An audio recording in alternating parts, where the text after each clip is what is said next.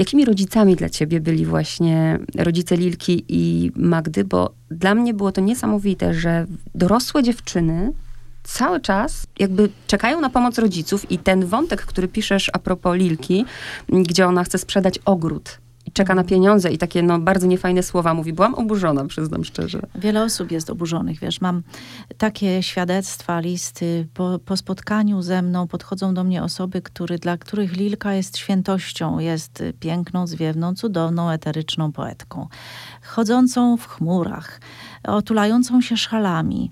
Tak jest przedstawiana zresztą. Długowłosą. Słuchaj, to jest, pewien, to jest pewien wizerunek, który wynika z jej wierszy, bo takie one są. I dla mnie Lilka zawsze będzie wspaniałą poetką, karmię się tymi jej słowami, ponieważ jestem kobietą, utożsamiam się z wieloma jej wierszami, mówiącymi o uczuciach, o miłości, o, o rozczarowaniach, ale jednak popatrzyłam na nią jak na kobietę, którą bardzo pięknie przedstawia Madzia potem w swoich Magdalena Samozwaniec, ale w swoich również wspomnieniowych na książkach. Tak, mm -hmm. wiesz, zauważ, że ona pisze o niej tak, jak gdyby była najzdolniejsza na świecie, najszybciej się uczyła, była najpiękniejsza, najmądrzejsza, najbardziej utalentowana. To jest syndrom utraty. Ona utraciła um, Lilkę. Wiedziała, że jej siostra nigdy już nie wróci, że nigdy się nie zobaczą i nie pokłócą i nie pogodzą.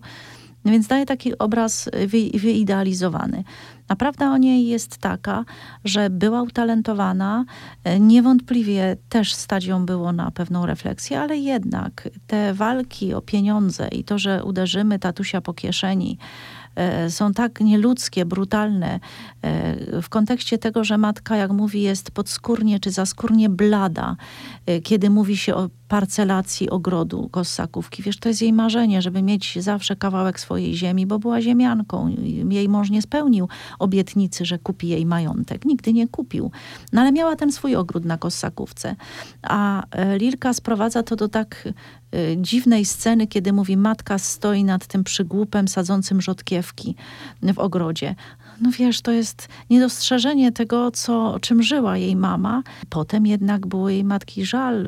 Kiedy matka umrze, mówi, umarł dom.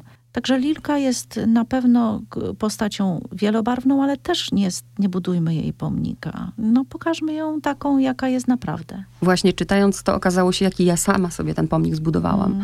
Mm. Że to, to mnie tak poruszyło. sobie, nie? kiedy czytasz mm. jej wiersze. No niech ona będzie taka piękna jako poetka, ale pokażmy też ją jako kobietę, która czasem krzywdzi własnych rodziców, własną siostrę.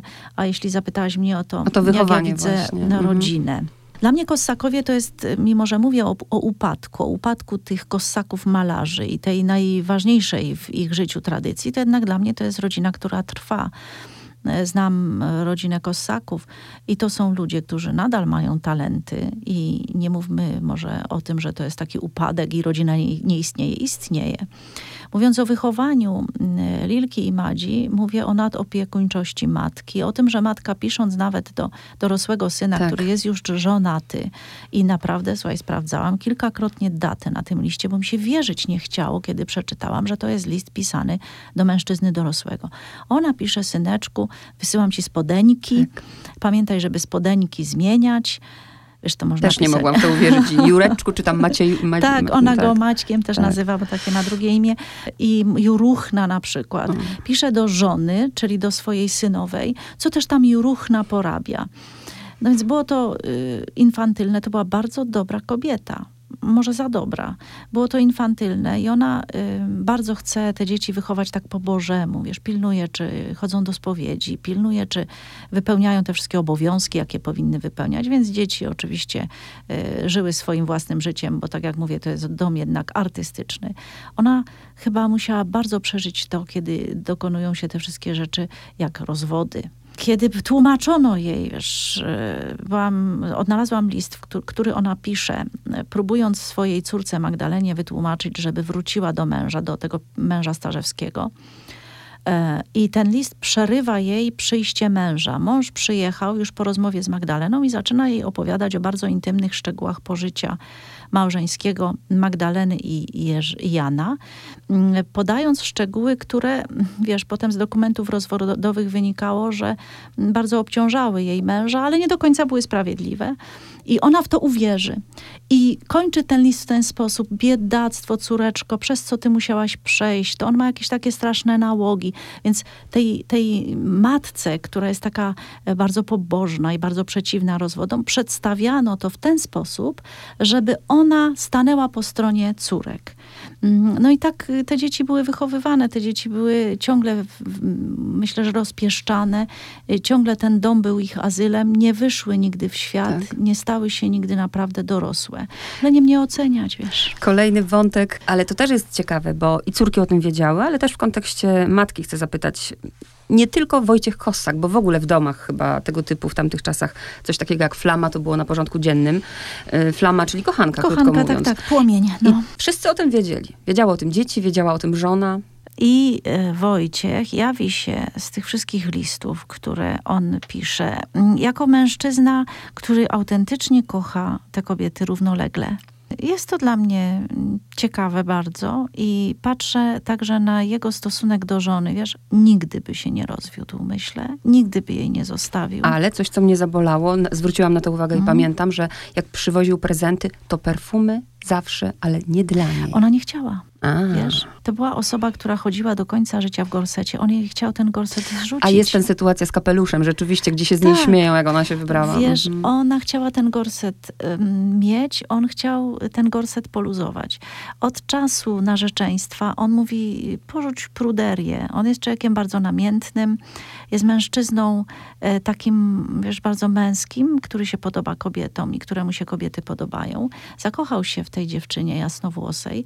Próbował e, na różne sposoby jej wytłumaczyć, żeby nie była aż taka zasadnicza w czasie narzeczeństwa. I myślę, że to pamiętaj, że to były czasy, kiedy sukienka musiała zakrywać także kostkę, więc e, kiedy doszło pomiędzy nimi do takiego zbliżenia e, bardzo delikatnego, wiesz, być może tę kostkę mu pokazała i być może ucałował jej łydkę i być może odsłoniła e, aż do łokcia rękaw, powiedzmy, tak to mogło być. Z dzisiejszej perspektywy to jest dopiero erotyzm. tak.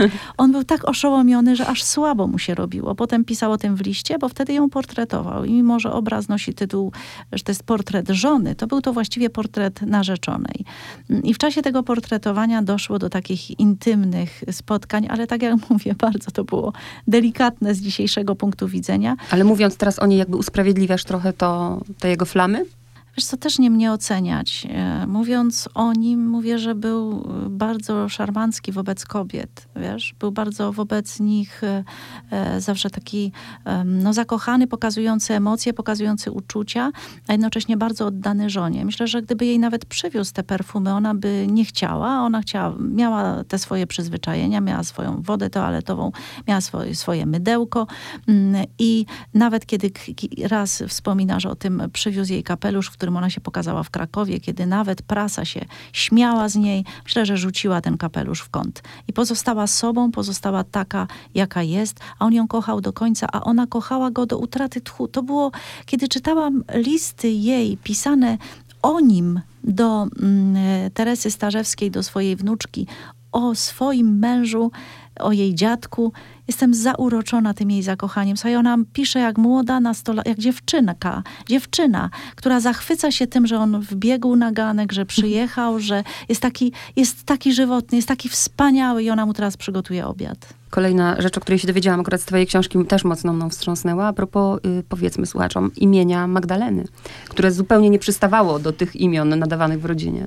To jest też moje przypuszczenie, wiesz, nie mamy żadnego dowodu, ale odnalazłam w jej pamiętniku opis tej sytuacji, który ona tak zbeletryzowała. Ja potem jeszcze tą beletryzację uzupełniłam i pokazałam, jak mogło wyglądać wybieranie imię, imienia.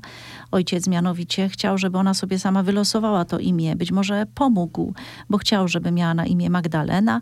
Mm, I chociaż nie było to imię nadawane w tym rodzie, bo nadawano Zofia, Anna, y, i mimo, że urodziła się w świętą Annę i powinna przynieść ze sobą to imię, jej babcia napisała tak. w swoim notatniku, y, że córeczka Wojciecha ma na imię Anna, urodziła się wtedy i wtedy, ale nieprawda. Musiała to potem skreślić i musiała napisać Magdalena. Skąd się to wzięło?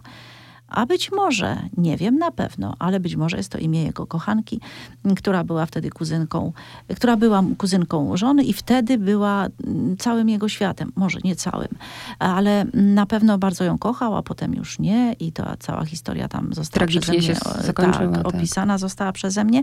Też nie mówię mm, nigdy, bo nie szukam takiej taniej sensacji. Nie Ale jak widzisz, pewno. odbicie tego nawet jest w wierszach yy, Tak, Marii. Lil, Lilki, Mhm. czyli Marii Pawlikowskiej-Jasnorzewskiej. I Cała ta historia z samobójstwem cioci musiała w rodzinie być tak ważna i znana i nie udało się tego ukryć. I pamiętniki Magdaleny Samozwaniec pokazują, że ona ciągle o tym wszystkim pamięta, pisze o tych ciotkach, pisze jak stały się barchanowymi ciotkami, wiesz, czyli noszącymi tę okropną bieliznę. A ta ciotka Magdalena na ich tle wyróżniała się zwiewnością, urodą, sposobem zachowywania się, była bardzo zalotna. Nic dziwnego, że Wojciechowi się spodobała, ale wtedy Maria jednoznacznie zapytała, czy ona, czy ja, i musiał odpowiedzieć ty. Pięknie opisujesz też historię Wojciecha, jego brata bliźniaka, jak oni się razem właśnie wychowują, jacy są podobni. Nawet moment, w którym Wojciech, żeby nie wyszło, że jedzie do kochanki, podaje się za brata. I później ten szok taki, no z jednej strony jak dwie krople wody, a z drugiej rozchodzą się i to są zupełnie inne życia i inne domy. Inne domy. Właśnie cała koncepcja książki się rodziła w trakcie pisania. Redaktorem prowadzącym tej książki jest Jan Grzegorczyk, który jest bardzo dobrym pisarzem. I ja otoczona tymi wszystkimi dokumentami, materiałami, nie umiałam znaleźć klucza. Nie wiedziałam, jak to wszystko opowiedzieć. I tak zresztą nie zdążyłam opowiedzieć wszystkiego, więc zostawiłam sobie na kolejną książkę. Ym, On jednak znalazł ten klucz, właśnie zauważył i te dwie niezawinione jakby winy Jerzego. Zauważył też właśnie to, że pokażmy te dwie strony księżyca, zwłaszcza, że Tadeusz sam mówił o sobie, że jest ciemną Ciemną, stroną księżyca. E, Tak Wojciech Kossak pisze o nim w listach i to są słowa Tadeusza. I pokażmy, jak kontrastują ze sobą te domy. I wtedy, wiesz, kiedy znajdzie się taki klucz do opowiedzenia całej tej historii, to wszystko się już jakoś układa w całość. I tak było, że powinni stworzyć ci panowie podobne domy, zwłaszcza, że żony są też bardzo podobne, bo są kuzynkami. Tak. Wiesz, one nie tylko bardzo podobnie wyglądają, ale one wywodzą się z takiej tradycji ziemiańsko-dworkowej, tej bogoojczyźnianej, patriotycznej, pięknej i one powinny wychować te dziewczynki i syna Jerzego powinna wychować Maria tak samo, ale ma renesansowego męża, tak jak mówiła Zofia, ona sama jest średniowieczna, a Zofia Kossak, wiesz, zauważy, ona nie przyznaje racji ani Wojciechowi, ani Marii, bo mówi, że Maria jest przesadna w tym wychowywaniu takim średniowiecznym. Więc tu coś zgrzytnęło. Nie stworzyli domów jednakowych. To na pewno. No i na koniec właśnie te domy, bo powiedzmy o miejscach. Kossakówka krakowska i Górki Wielkie.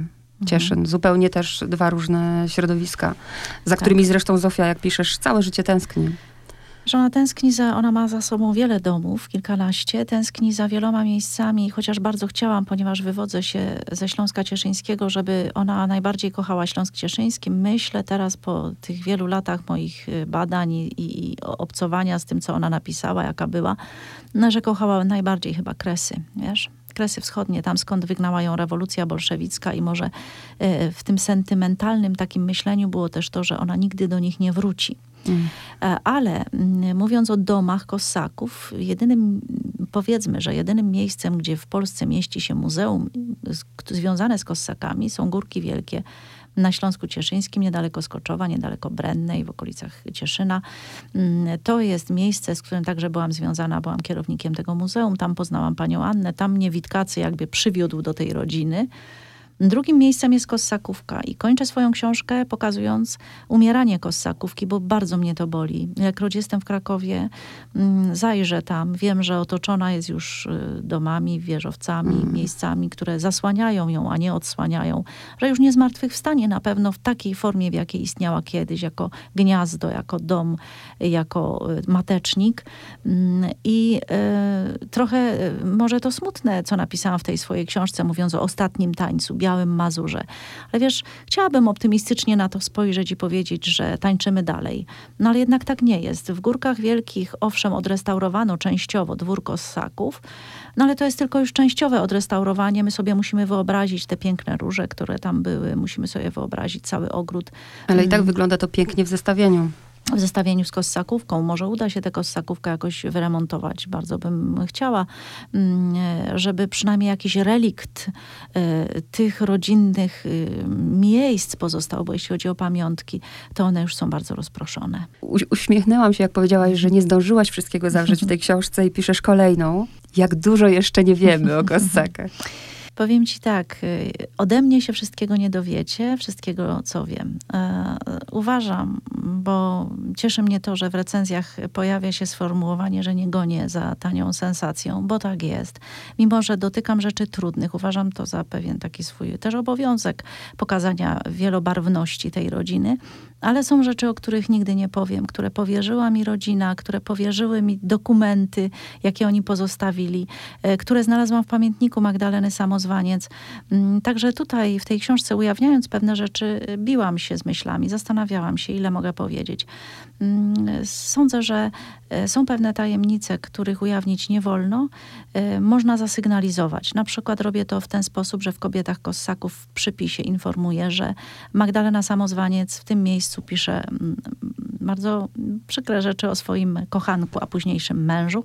I cytuję w tekście właściwym jedno zdanie, które wydaje mi się jeszcze najbardziej piękne, kiedy ona mówi, że on nie podnosi jej kryształków inteligencji. E, to jest, ale można się domyślić, że podteksty są jeszcze inne, bardziej brutalne. Tak samo jeśli chodzi o, jej córkę, mm, z którą nie utrzymywała potem kontaktów i bardzo takie przykre rzeczy, jakie się pomiędzy nimi wydarzyły.